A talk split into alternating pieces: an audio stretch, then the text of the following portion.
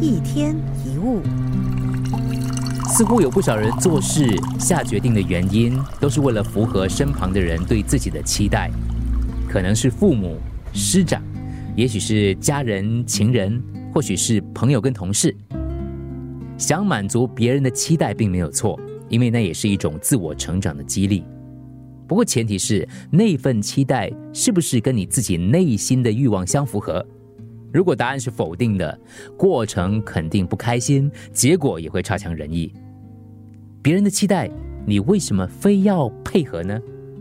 人生已经够辛苦了，光要满足自己都不简单了，还要满足别人的期待，难怪我们生活充满了压力跟无奈。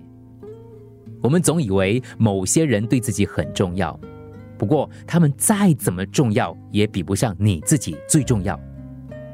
并不是多数人所做的达到的，我们也必须跟着完成，因为这个世界上不会只有多数人遵循的目标跟做法，还有一些我们想象不到的多元选择跟价值。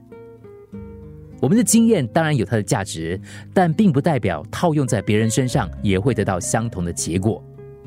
有时候期待这件事可以给人进步的动力，但不代表别人不能在半路当中改变自己的方向跟目标。所以要小心，有时我们自以为的关爱跟教导，对对方来讲却是束缚，还有勒索。最后还是说回你自己，不要盲目寻找那些不适合你的，你努力迎合未必会被接受，就算掩饰的再好，还是会被看穿。接受自己，别人自然也会尊重你。最重要的是，你也清楚自己到底有哪一些值得被喜欢的地方。一天一物。